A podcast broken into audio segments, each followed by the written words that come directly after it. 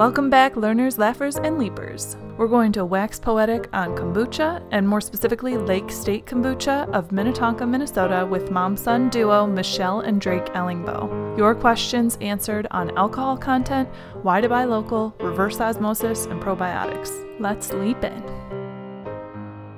So today we're talking to the owners of Lake State Kombucha, the founders and owners, Drake and Michelle Ellingboe. So welcome, guys. Hello. Thanks for having us. Yeah, thank you for coming. So I found you guys. I did not know about your company until I was looking for a locally sourced kombucha.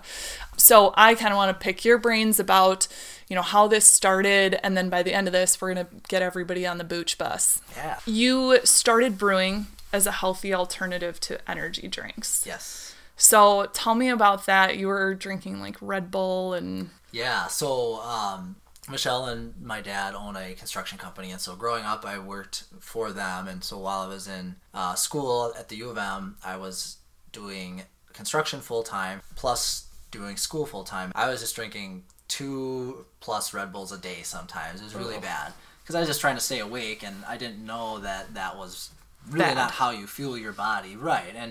And of course, once you get on that cycle, then you need more to stay high. You got to ride the bull. Literally, that was me. Yeah, it was really bad. But now I know why, because that's pulling energy from your body rather than kind of giving your body fuel. So we ended up working on this chiropractor suite in St. Paul. And at the time, he actually had his own brand of kombucha.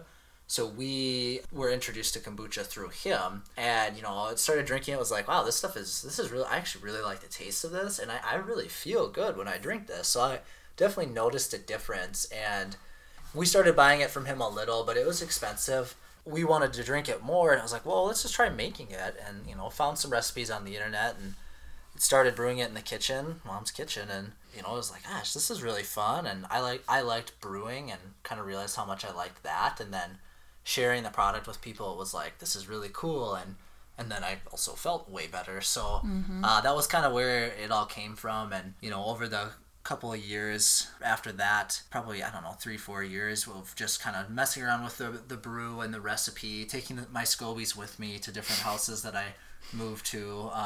Taking my SCOBYs with me. Yeah. So Michelle, had you heard of kombucha before? Yeah, I had some friends that were brewing it, but it was pretty new to me as well. Okay. And then, so we just were like, okay, this is so good for us. And because we're actually really healthy in the sense of, you know, we're super active and we know like what we're supposed to be doing. Yeah. And eating wise, I think we eat pretty healthy, but I think we that both, was my, you know, one vice. That was our, yeah, that was, like, yeah. My one, it was really bad, but yeah.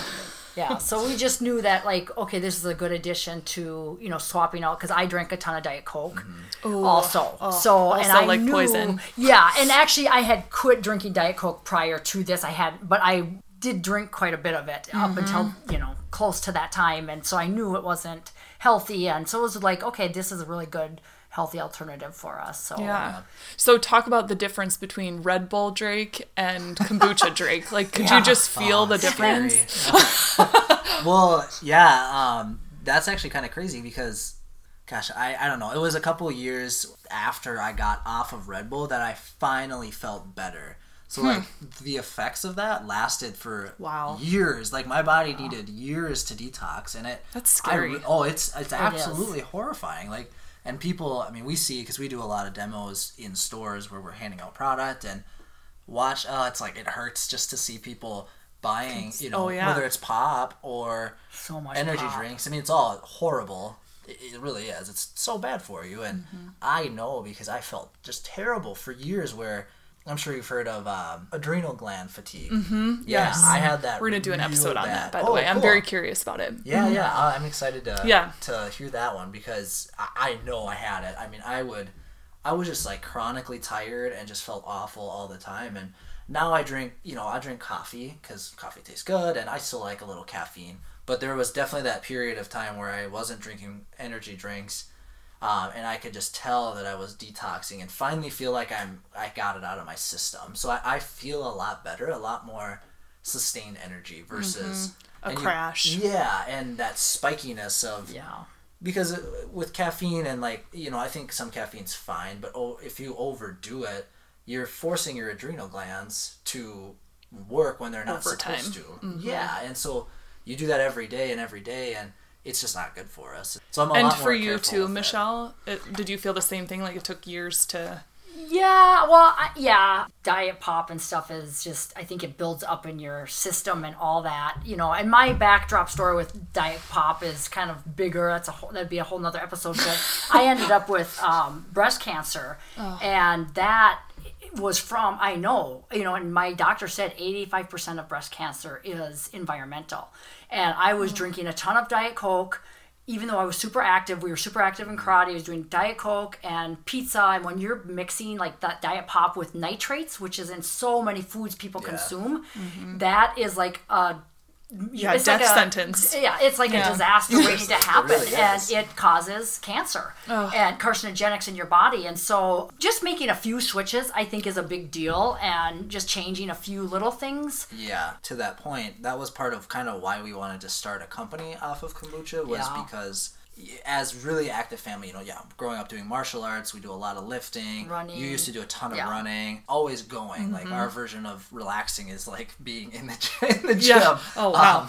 Yeah. So super relaxing. Yeah. Yes. But yeah, I don't know. But that was something for us. We're like, you know, there's a lot of people who are trying super hard to be healthy. Yeah. And I think it gets overcomplicated where it's like, you know what, you can have a product that tastes good and is actually good for you, right? But it's not the way that most people think, we're full of sugar so it tastes good. Like, no, that's not good for you.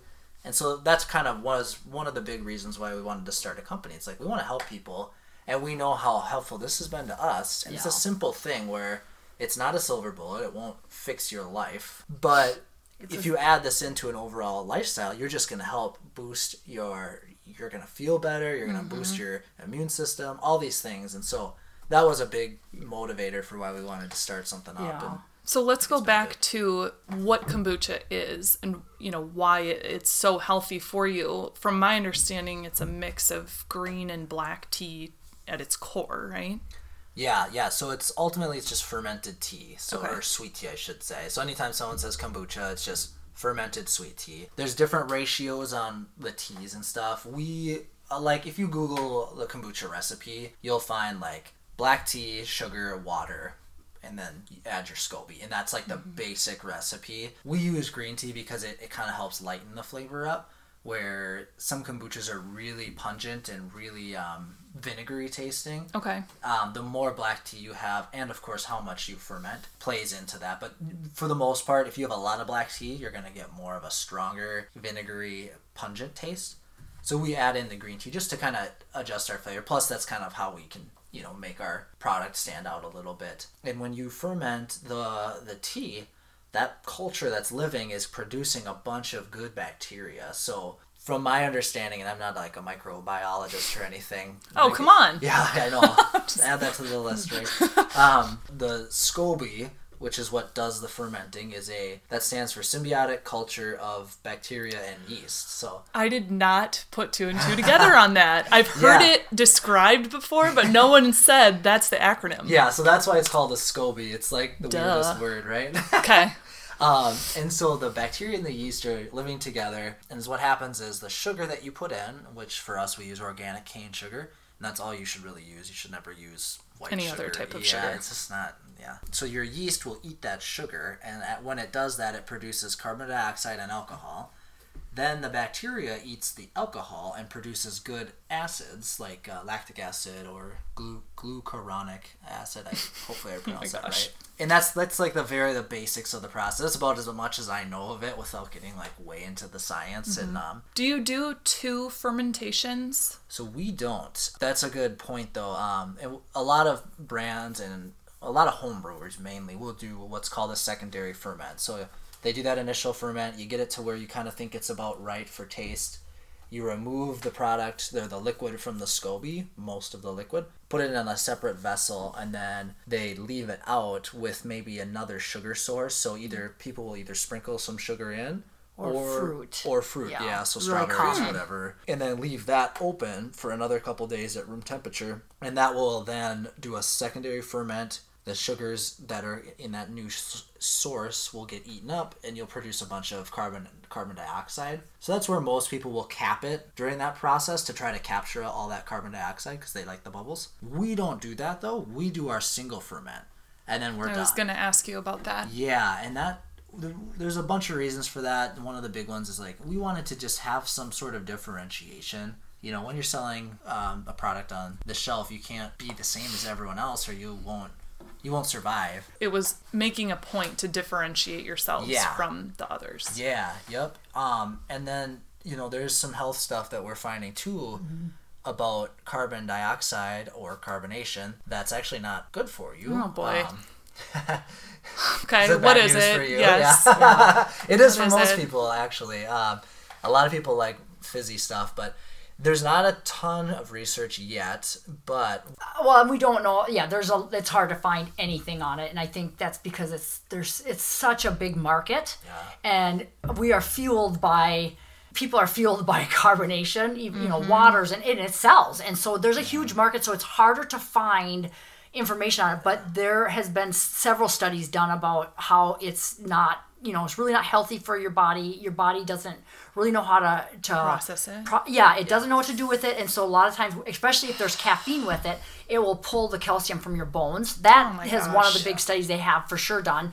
And then the Doctors, which is the program on TV, they finally did an episode on it not that long ago, and we pulled it up, and we were like, oh, they're finally starting. So some people are finally starting to talk about it. Like, yeah, this isn't actually good for you. All this carbonated water that these kids are drinking. So it's just really not. And plus, nothing is good for you anymore. Yeah, it's just except for the booch. Well, if it's in this a certain kind of water that's natural, like is that like the seltzer water? There's one particular kind of water where it naturally kind of occurs that they get from another country. I think it's like France or something. There's a certain kind that isn't necessarily that bad for you, but they were talking about, you know, people need to really start limiting it. It's really not that. There's a lot of things about it that aren't really healthy. And like if you talk with like chiropractor or homeopathic doctors, they will tell you that carbonation isn't really necessarily good for you when it's forced into a product. Yeah. If it's naturally occurring, it's okay. Fine. But most kombuchas are forced carbonated, which means they're adding that after ferment.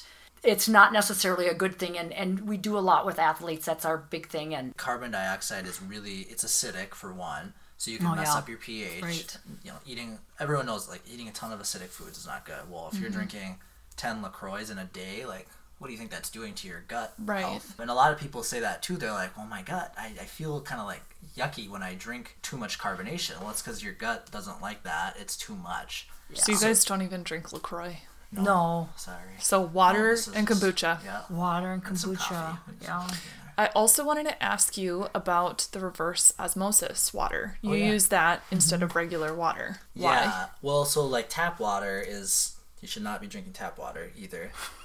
Shannon. You're killing me, you guys. It's your house. I feel like I'm just going to dig my own grave now. Why even try? Well, so... baby steps. Yeah, it's baby steps. So the tap water is bad because it's got the fluoride, it has chlorine, it has... I thought fluoride was in small doses is good for you. No. It really isn't. You don't want to drink that. Fluoride really isn't good for you. Like, you don't want to drink that. There's lots of studies that say it's not. But mostly it's the chlorine that kills any good bacteria. So when you're drinking that on a daily basis, so... Right, because you think, like, they have to treat the water so that it doesn't get, you know, bacteria. Because water will mold. If you just leave water out, it'll mold. Yeah. And so there has to be something done for your running water, which is no problem. But when you're drinking that, you don't... that's just not healthy for you. You're drinking chemicals. Like, you wouldn't drink pool water, right? Right. It's obviously more concentrated, I know. But this is kind of a side tangent. We're really big on reverse osmosis water, so this is a tangent. But this is Robbinsdale water. You can measure, like, how much stuff is in the water by what's called total dissolved solids, or TDS. And the county does, or the city does this for you? Well, no. They do have their counts, but it's not like it's, like, published or anything. Oh. But you can buy, like, a little meter on Amazon for, like, $8. Yeah, it's not expensive. And it reads it. So it says there's 500 TDS, parts per million. in water. Well, so 500 is considered toxic by the EPA. Anything over 500. Or Minneapolis water, I should say, was at about 450. No, mine runs into the 550, so just 600. Short of being toxic. Or over sometimes. A lot of times it's over. And then when you heat it, it actually concentrates it and makes the chemicals in there worse. People think, oh, if I heat it, it's going to burn off the chemicals because I'm boiling it. No, that's sterilizing your water, but you're actually concentrating the chemicals even more. And so then you're getting up into the 600-800 and people are literally heating that water and using it. Mm. So it's really, but reverse osmosis is, it's so much cleaner. And even if you used filtered water is good, but it's better. So did you have reverse osmosis water in your home when you were growing up, Drake? Well, we didn't have it in the house, but we'd go to like a Cub or, buy distilled or something, some sort of filtered. And you either want like reverse osmosis or distilled. Tap water was at around 450 parts per million. When you use an RO system, mine was at like 16 parts per million. Wow. The one at the brewery is really good and it's at like 4. Oh my gosh. And there are people out there, who will argue and be like, wow, you need those minerals, and you really don't. Because the minerals that they're claiming you need is basically salt and magnesium. Well, and again, we don't know whether we should trust the government or not, because they also told us that a lot of other diets were good in the past, and they were not. Right, and you can eggs are poison, and and you can easily. A lot of people, if they have reverse osmosis, will do like the drops of the minerals, which you can, and that's okay, but you really don't need to spend money on that. All you need to do is use Celtic sea salt. You just get rid of table salt out of your home altogether and use Celtic sea salt or Himalayan sea salt, and you're replacing those minerals. And if you're eating a healthier diet, you're getting them in your fruits and your vegetables, and they naturally occur in things that we eat every day. Yeah. So to say that you're losing the minerals, are you really? I doubt it. In tap water. No. And what about the cost for reverse osmosis? The system we have at the brewery, there's a little bit of an upfront cost, of course, just because it's, equipment. But, as you use the water, and we use so much that the cost is like so minimal. Like our water is, I don't want to say it's free, but it's very, very cheap. So, and then in our houses, we bought some systems off Amazon. Both have them, like APEC. APEC. APEC, yep. Very good. And you have to install them yourself. $200, $200, super easy to install. Sink. People, are getting more and more where they're starting to realize their water is not clean. And you're drinking especially that. If you're, like you started out saying that people that are trying to be healthy are missing the mark sometimes. This is a huge thing because they're trying to get 8 or 64 ounces of water a day, and they're drinking stuff that's toxic. Well, and actually, there's lots so hard. You're just not going to see a lot of reports out in the mainstream on these kinds of things because they're considered alternative medicine or whatever. Mm-hmm. But they're linking the weight gain in our country to our tap water. Because there's so many chemicals and there's things in there that they have to do for treatment purposes. It's causing weight gain in people. Well, and it makes sense because you stick all those chemicals, your gut bacteria cannot survive. When your gut is not healthy, it wreaks havoc on the rest, everything. Yeah. It's your second brain, so and if that's not, and that's the thing with kombucha, is it's really helping your gut become healthier, and so I think understanding that as a society, I think people are starting to see that. They are starting to say, oh, okay, your gut is important, and it's like that is causing so many problems with sicknesses, and you go back to the gut and you fix your microbiomes, you're going to have a lot more success than, oh, I'm going to the gym every day, I've been at the gym for a year, I haven't lost a single pound, why am I not losing weight? And so I think baby steps of people, instead of like trying to like do all these things at one time, if they just do smaller steps, I think it would help people, and kombucha is part of that, drinking something that's living and raw and getting away from something that's pasteurized, because we don't pasteurize, and I'm buying orange juice, oh, that's healthy. No, it's really not healthy. If it's shelf stable, it's really not healthy. None of those things are living and raw. They're not helping your body. You're sort of fueling yourself, but you're not fueling yourself the right way. Mm-hmm. So that makes sense. Yeah. I appreciate you guys talking about that, because we also did an episode on your microbiome and that being your second brain. And so I am kind of getting a better understanding of it. And you guys look healthy. Can you honestly say though you feel healthier on the inside. Yes. Yes. Like, my second brain agrees with me. Yes. Yeah. I feel like, and I don't know. I feel, of course, I am getting a little more sleep than I used to, but, which is also a very big thing, but I feel like I feel better now than I pretty much ever have. Really? Yeah, and I mean, I was on energy drinks for a long time. Like, it wasn't like, oh, this was like a year. Like, no, it was a way too long. Oh man. So I mean, I feel so much better. Yeah. And I just sustained energy and just happier. You know, mm-hmm. like you talked about the second brain, and that's that serotonin that's produced in the gut. It goes and affects your brain, mm-hmm. and so. You literally can be happier when you drink kombucha. Like, mm-hmm. that's actual science. So it's going back to the first brew that you guys did, was it together or was it just you by yourself? No, it was together. Yeah, we kind of figured it out. We're like, okay, let's look this up. Okay, what do we need? And brew the tea. And based on what you've talked about, it sounds really scientific, actually. So how complicated was that? It is, but it isn't. So, like, if you're a home brewer, it's super easy. Like, we have things that on a commercial level that we have to be careful with. You know, we have to track our lots and we have to be really careful with sanitary everything, mm-hmm. and so that side is like complicated in that sense. It's still really not, but I just have more things to keep track of. If you're a home brewer, like, you literally need we used pickle jars. Like, I went to Costco, bought a couple pickle jars, tossed the pickles. I ate some of them. I ate some of them. There's a lot of pickles. I was like, holy cow. But then I just, clean that out and then use that, and you put your SCOBY in, you put your starter fluid, which is what I call it, and then your sweet pea. And that was it, and you just let it go, and then once it's ready, you pour out how much you want, you leave a little leftover starter fluid, and then you just keep doing it. And how did that first batch turn out? Good. I think it was good. It was strong because was it just a generic flavor? Yeah. It was just raw black tea, plain kombucha. But it was good. It was good. Yeah. I mean, our stuff was pretty strong back then. It was probably somewhat. You're zinging all day. It was probably fairly alcoholic.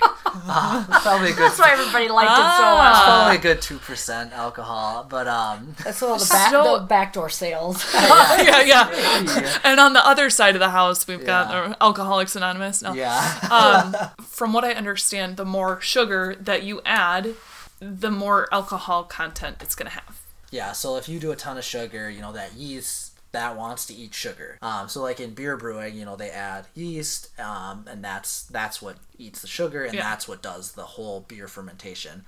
Well, for us, we have yeast in there, but that's not the main, like there's also bacteria that's also part of that. So it's that balance again, but more sugar and then more time. So the longer it sits, the more and more alcohol you're going to get. Mm-hmm. And you have to keep it down to a certain percentage. That has to be really closely monitored. Yeah, well, yeah. In order to sell in stores. Right, and so that's again, where it gets complex on a commercial scale. But if you're home brewing, like, it doesn't matter. It's actually better for you to have it a little on that stronger side because it's giving the SCOBY time to do its work, all those good things to kind of bubble up, and then you have a good product, whereas ours is still really good, but we just have to be very careful on how long we brew, how much leftover we use, how much sugar we use. So all that's just monitored. So it's obviously a really good product still, but I wish we could make it stronger sometimes.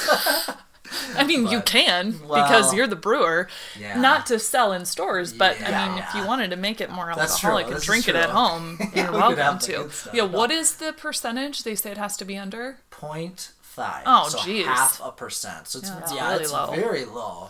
Yeah.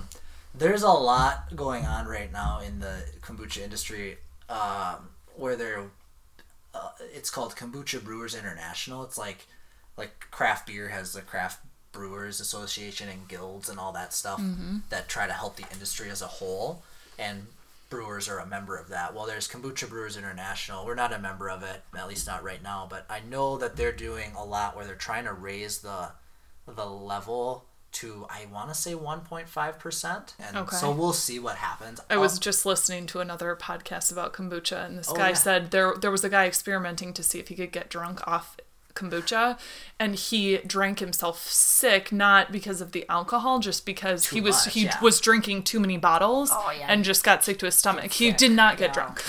No. So no, and that because I was reading a little bit about, I tried to keep up on it, and I was reading about that, and they were saying that it metabolizes, the alcohol in kombucha metabolizes in your body different than like a beer. It's like a beer, what do they say, one drink per hour or something like that, right? Something like that. Yeah. I think so, yeah. Well, kombucha, you could probably drink, even if it was higher in alcohol, from my understanding, from what I was reading, even if it was like 2%, 3%, you could drink that, and in like 20 minutes, it'd be through your system. So it's interesting. I wonder, I'm not sure what's going to happen. It'll be kind of, and that's all the behind-the-scenes stuff that people don't see when they're just shopping on the shelf. Right. So I did want to touch on how you maintain the nutrients by the time it gets to the consumer. You guys bought a kombucha truck or van, sorry. Yep. And I drive around and bring it to the Lunds, Barley's, Hy-Vee's, and is it as long as it stays refrigerated, it maintains the nutrients? Well, the thing with fermented foods, whether it's sauerkraut, kimchi, kombucha, apple cider vinegar, because they're fermented, they will last like a long time, years. Yeah. Really?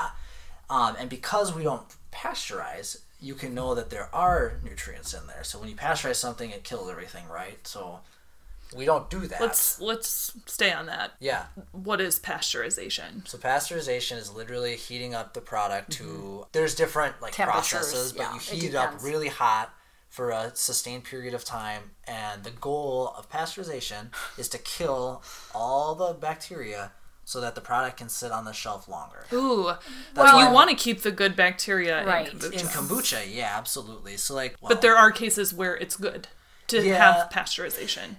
Well, it kills... So pasteurization was brought into the dairy area to kill the bad bacteria. But when you do that, which people don't, I think, not realize, when you're killing off your bad bacteria, you're killing off your good bacteria. It's kind of counterintuitive. It's good. Yes, it was brought in for a good purpose in one sense, but in the other sense, now everything that's pasteurized there's nothing healthy in it. That's why they're reintroducing vitamin D and calcium. Why do you think it's calcium fortified, it has this in it, it has those, because they have to put that back in there. And even like in the kombucha industry, Kavita is pasteurizing their kombucha. And then they're adding powder probiotic. Well, did they have to say that on their bottles? No, they actually had a... They're in a lawsuit. They're also being sued? Yes. Oh my gosh. Well, because they claim that it's living and raw, but then they pasteurize it. They're pasteurizing it. Someone found that out. I have no idea how they found that out. They probably emailed and were like... I don't know. And then I know Brew Doctor, even though Brew Doctor isn't in a lawsuit right now, they say, well, we don't disclose what we do, but we do something to our product to give it a shelf life. Something, but it's like, well, that's sketchy because you're probably pasteurizing. You have to heat. That's the only way to do that. Well, and that just gets back to, I think, the whole pasteurization thing. It's not good because if you think about why is it even a thing, it's because that way then we can sell more product further out. Right. And so longer. Like a company in California, like where a ton of food companies are in California.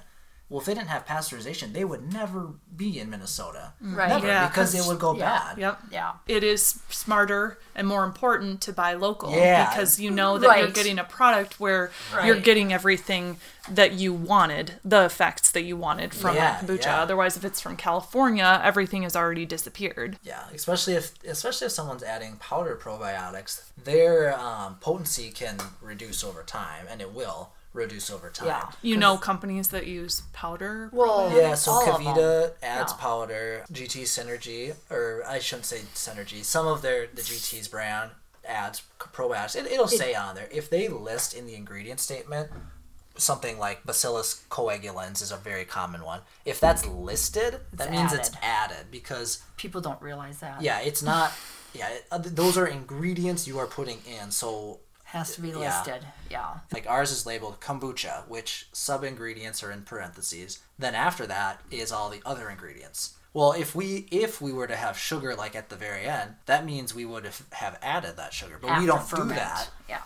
And especially in kombucha, you'll see like whatever, and then they'll add different things in there at the very end because they're adding it as an ingredient rather than only getting the natural occurring stuff. And do you think that other kombucha makers are doing anything like what you guys are doing? So I feel like it's just so different based on the reverse osmosis and no added carbonation and not using the powder probiotics. It's so commercialized now. I don't really think they care. I just think it's let's just make money. We have a big company. I mean, these companies are huge, and right. It's like we need to sell thousands and thousands of units, and like we do whatever it takes to get there. Yeah, and so it's really sad to see at the cost of the consumer. Again, like with pasteurization, all of that is in place because we need to sell more for cheaper, further out to more people, and it just snowballs and snowballs until. Mm-hmm. You just have these science projects. It takes away the integrity of the product. You really no longer, this is not even really true kombucha anymore because it's got, you're doing all these things. We don't even know what some of these bigger companies, what kind of processes are they doing. Well, and it's good to have people like you telling us this because, still I feel like I was pretty educated on reading labels, but I didn't know what you just told me about, when it's in parentheses, that's what you've just described, sub-ingredients, and then when it's outside of the parentheses, then those are added ingredients. Right. Well, but they don't have to say added. No, exactly. And even GTs, and it's not listed on his, but he has electrolytes. Well, the only way you get electrolytes into your kombucha is by adding sugar. Salt. Yeah. Salt is the only way to get your electrolytes. Well, if you have but it's not listed. He does not have salt as an added ingredient. So I don't know why he's because that's the only way to have that on there. That's the only where electrolytes come from. But it's not listed. But then when you look at his sodium on his bottle, it says sodium such and such a percent. You look at ours. We don't have sodium. 0 milligrams. I wonder why. Most brands don't. There's no salt in tea. Yeah. Or sugar. The big thing now is Target has their own brand. Costco has their own brand, private label. Well, when you look at Target's kombucha, they have on there MB something, which is a probiotic that is specifically made for them by someone to put into their kombucha to bring their probiotic count up. Yep. Right? Mm-hmm. So it's just good reason to buy local.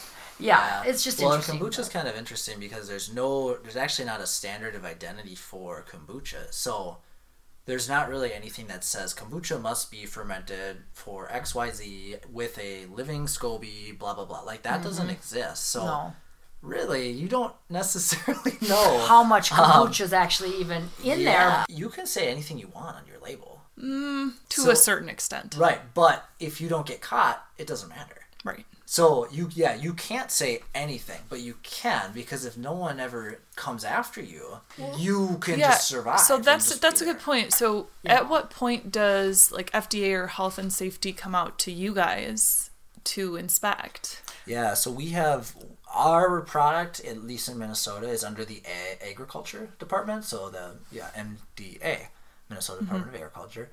And so the label is a FDA, Food and Drug Administration thing. So there's certain things that have to be in compliance, like you have to list your ingredients and it has to be this bold, and then the nutrition fact panel has to be here. But they don't take and look at your label and say, we're going to test this and make sure. Right. That doesn't happen unless someone says, I'm really questionable about this. Hey, FDA inspector, can you check on this? See, that's where I want more protection for consumers, because particularly for supplements. Yeah. We don't know what's in there, who's monitoring it. Especially when it's just a white pill. It could literally be anything inside, and you just hope that you're getting the benefits. Yeah. Right. We're not really not a big believer in supplements in general.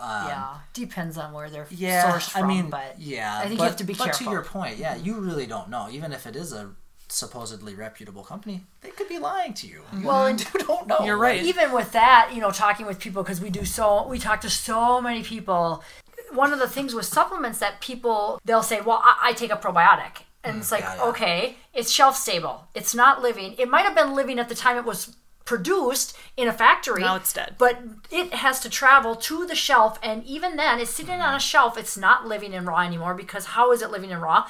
And even if it is a good supplement, even if it's the best supplement money can buy on the market, your body only absorbs 20% of that product. But so the thing with pills and stuff, it's not like you're probably getting some benefit, right? A little bit. 20%. Is it worth the money? Probably not. You're probably better off very closely looking at your diet and then making sure you're buying raw, organic, local, and spending the money there. Small farms, right? Because with pills, to get anything into a powder form, you have to freeze it. And this is so funny. I met a couple guys that started a probiotic company, and they grow probiotics, liquid ones. So if you want to do probiotics, the liquid ones, those are good because. Liquid form and in refrigerated, as long as it hasn't been pasteurized. Cause so you're taking like a dropper or something. Yes, yep, and it's very concentrated. Yes. It's a different deal. It's almost more like the kefir realm. Okay, that's kind of where that starts to go, but that's good. So how do you get your pro and prebiotics? Food. Biotics. So prebiotic is apple cider vinegar is prebiotic. Oats are prebiotic. Asparagus, onions, garlic is prebiotic. Chicory.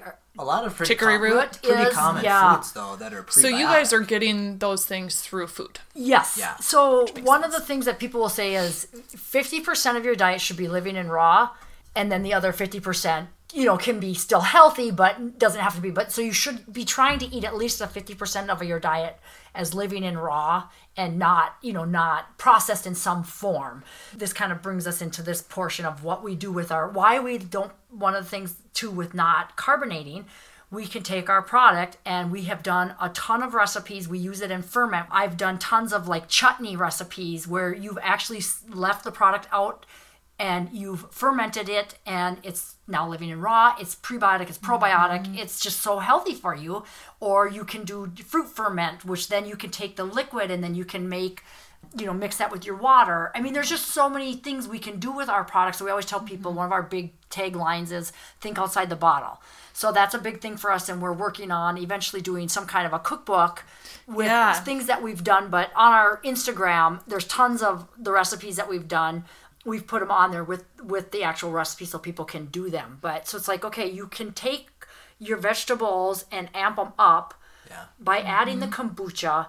And then you're getting this, we have a salsa recipe that isn't... Yeah, Drake was telling me about that. It's so good. I mean, how did it turn out? It's so really good. It's really popular. Good. We had the Hy-Vee dietitians come out to the brewery, which was a really fun day. Oh my gosh. Yeah, it was awesome. Fun, and so we did a bunch of our recipes in product, or we've taken whatever and we put them in recipes and then we let them try everything. And that was one of the big favorites was the orange mango. So we used the orange mango kombucha and did an orange mango salsa. How cool. Yeah. I've done like a radish salsa. So is this you just experimenting? Yeah. Yep. Seeing what sticks? Yeah. And then awesome. Yeah. And then my sister has helped me because my sister used to own a restaurant and a bakery, and my sister had an organic restaurant years ago in Bayport, Minnesota. And so she's really good at a lot of that stuff. And so she helped me we did a bunch of raw soups, the cold soups, the... Yeah, gazpacho. Yeah. So we did that. And so we did all these raw recipes with soup. And so it's like, you don't have to, because we've seen recipes on,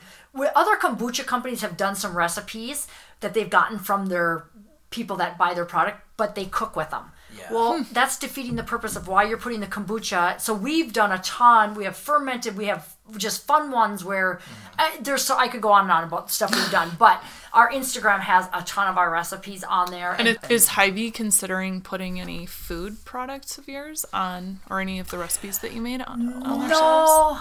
No. I mean, so they just really came out to look at the kombucha. And we just did those as a fun thing because their dietitians will do a lot of like store tours and try to help people be healthier. Yeah. So they'll take them around and be like, here's options for you to eat healthy. Like, what's your diet? Okay, we can find this, this, and this. And so we wanted to give them some different ideas on like, okay, maybe someone doesn't like kombucha that much or is unsure of it. Well, here's a smoothie recipe. Like super easy. You can kind of mask the kombucha fermented taste a little bit, but still get all those good probiotics. So that's cool that they're doing that. Yeah. Yeah, it's really cool. Yeah. I think that's a big thing that makes them stand out as a retailer is that they have those dietitians and they're really accessible. So tell us where we can find Lake State Kombucha. Yeah, so all the Hy-Vees in Minnesota, Lund's and Byerly's, Colburn's. All the Hy-Vees in Minnesota? I think so, except for maybe like one, but I'm pretty sure it's awesome. All of them. Yeah, they've been really good to work with. They are very awesome. Good. Yeah. Lund's and Byerly's, Colburn's, most of the Colburn's, Cash Wise. Festival Foods. Jerry's. Jerry's Foods. Wow. You guys are making some serious headway. Yeah, there's a bunch more. Our website has a full list. You're still delivering to all these places. No, not quite all of them, but like 75%. So, oh my gosh. I know, it's really busy. So you have, at this point, you have 5 flavors. Yes. And if you guys have been hearing some clinking, we're not drinking beer. We're drinking kombucha. So I'm drinking the mint lime, and it's really good. But my personal favorite is the blueberry hibiscus. Tell me about your favorite flavors and what you're hearing from customers. Especially now that it's warm out, I like the mint lime probably the best. That's our newest flavor. Normally the blueberry is probably my top. I kind of bounce around because we drink them so much. But the blueberry is also our best-selling product. And then you like ginger? Yeah, ginger. I generally like gingers just because I feel like ginger is so... It's just good for your stomach, and it's always soothing to me. And then I do like, we talked about this before we started the podcast, but I like our original because we just basically, that goes barrel to bottle, so it doesn't have anything extra in it. And then I like to put the ingestible essential oils in it. So like the lime and the grapefruit, lemon, and then the turmeric and black pepper combination, which is so healthy. So yeah. I was cringing when she said that before, but I understand black pepper and cayenne or turmeric have to go together to make it effective. And we don't add sugar post-ferment, so that's where we're a little different. Some kombuchas, I think even Hum says it on their bottle that they're 10% juice. Yeah, and a lot of their flavors are a little bit higher in juice, so they're a lot sweeter, so your sugar levels are higher, so people don't like that. They like that we're not adding that, so we're less sweet. But if somebody were to want that, so I took the ginger one yesterday and I added just a little bit of maple syrup. It gave it such a good flavor. I was like, this is such a... That sounds really good. Yeah, it actually was so good. So we try to play with different things, and we try to put those out there for people to just kind of... And that's why with the original... Right, so with the original, I always put that on Instagram. Like, just kind of gives people things, options. I do like the original. Are you looking at expanding the flavors? Yep. Yeah, so... There's one coming out. Yeah, we're working on a few things just in the background with the brewery. But once we get past that and have a little more free time, we have 2 flavors that we want to do. The first one will be strawberry rhubarb, and then it's really good. We've done. I'm a huge rhubarb fan.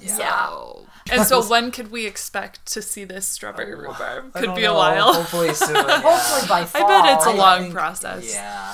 Well, it's not too bad, but I just have other things that are taking up priority. Life, baby. And we just life. And we're 100% family owned, and which is awesome because we are truly like grassroots. But so we move slower when we do stuff because it just everything takes money and everything costs money. Because I know people are always like, oh, you should have like all. It's like that would be nice, wouldn't it? Why don't you help? Yeah, it's like everything is kind of a slower growth for us because we're trying to grow organically, and right. I want to touch on your sponsors, your athletic sponsors, because I love this about your page on your website. You have a whole page dedicated to your athletic sponsors. Yeah, so that was something, like we talked about, our family's super active, and when we were earlier on as an early company, we were like, we should have some sort of like ambassador to help us, and we had an ambassador for a while, and she ended up moving out of state. So we're like, now we don't have anyone. Then it was like Kirk. You met Kirk at the gym. Yeah, I met Kirk through the gym that I used to go to, Lions Gym in Robbinsdale. And Kirk's there, and he, I'm sure if you've seen Kirk, a lot of people actually probably on the podcast. He's just jacked. Well, he is, and people might know him because he was on the. Was it The Bachelor? No, wait. What's his last name? Are you allowed to say his last name? Yeah. Kirk DeWindt. It's been how many seasons ago was it? It was probably 4 or 5 years ago now. He used to also work at one of the news places. Yeah, he was on TV. How far did he make it on The Bachelorette? I don't know, actually. You never saw it? It was a while ago. I'm like, that's that show. You're not gonna seek it out. No, so that was kind of how he got got kind of famous on Instagram. But he's also a Spartan racer. Yeah. Yeah, so it ended up being Kirk does Spartan racing, and where I was just like, I started to kind of become friends with him. We talked at the gym, and he drank our product too before we started sponsoring him. And he's like, "Yeah, man, I really like it." And you know, it helps me for training, and he's obviously super conscious about what he eats. Yes. Mm-hmm. So I was like, well, hey, would you want to be like sponsored by us? And so we talked and we worked something out, and he was kind of our first like official athlete, and I didn't even realize like how good he was at the time. And then he's so good. He's like in the top 10. Yeah, he's like top 10 nationally in Spartan racing. And in the top 20 in the world. Legit, yeah. And Spartan racing is climbing walls and jumping over logs and stuff. So it's like crazy, like a Tough Mudder, but on steroids. Okay. Yeah, right. He was telling me the one race, one of the like high-end races, they're all kind of different, but some of like whatever the national series or like the pro level ones are like, it was like 5,000 feet of elevation gain over like 12 miles. And like, he is very impressive. And that was kind of how we started with that. And we were like, you know, no one's really doing that where they're sponsoring athletes, but it's such a good fit because you need to fuel your body. They go together. You know, you want to do more than, hey, we sell kombucha, we're super cool. I don't know, we see that. We don't really fit in. Our vibe does not fit in with like the brewers, like the beer, really where like some of the other local brands, they're kind of more geared for like the beer and like that. And it was like, that's really not our fit. And we just always want to help. That's one of our taglines also, is helping people live healthier lives. Yeah. Connecting with athletes. And so, you know, we have the curling team and we have a women's football team. And then we actually, Lacey, one of our girls, she came to us. And a lot of people did. Yeah, actually. Our other two people did too. Pretty much everyone else did it. Because they asked us. They could. They messaged us and they're like, hey, I drink your product. I love your product. Like, would you sponsor me? And it's been cool because all the people who've done it are like high level top people. Like Lacey, we're like, well, we want to support local. Like, these people have full time jobs, they have families, they have friends, and like they're still balancing this ridiculous amount of athletic commitment with like a full life and trying to be healthy. So that's where like, well, we can help you do that. Yeah. And so for us, it's really good. And then Lacey's in the top 10 for the women in the country in Spartan racing. She's she's competitive and very good. And that's crazy. Anything else that you guys want to add or share with the listeners? I don't know. I mean, we're really grateful we can do the podcast. And, thank you for having us. We like doing stuff like this because I think there's a lot of still educating. Like, people know what kombucha is now, but there's so many like little subtleties in the food industry that are kind of deceptive, honestly. And so we do our absolute best to not be like that, and we truly want people to be healthier. And so that's why we do our best with our product to give a really healthy option, and through recipes and supporting athletes, we try to make a difference. We're not in it just for whatever, here, buy our product thing. It's like, no, we really care about helping people in our community and doing, and not just expecting people to support us locally if we're not supporting local or supporting our community.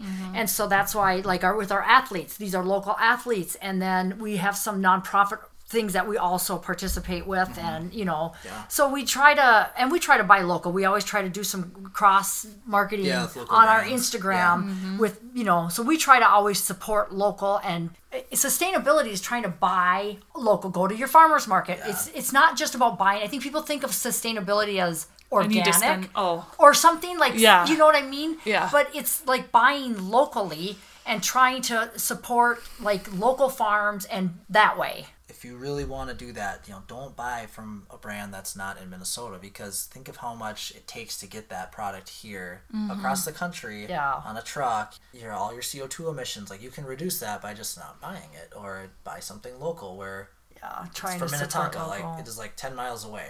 You can't beat that, right? Or a local farm, like we get meat from a farm in, I think it's in Cannon Falls. It's like, there's a lot. Yeah, I think a lot of that gets lost with people. Like, oh, it's just for them, they see the dollar sign on local products or organic products, and it's just not worth it, or it's too expensive. Yeah.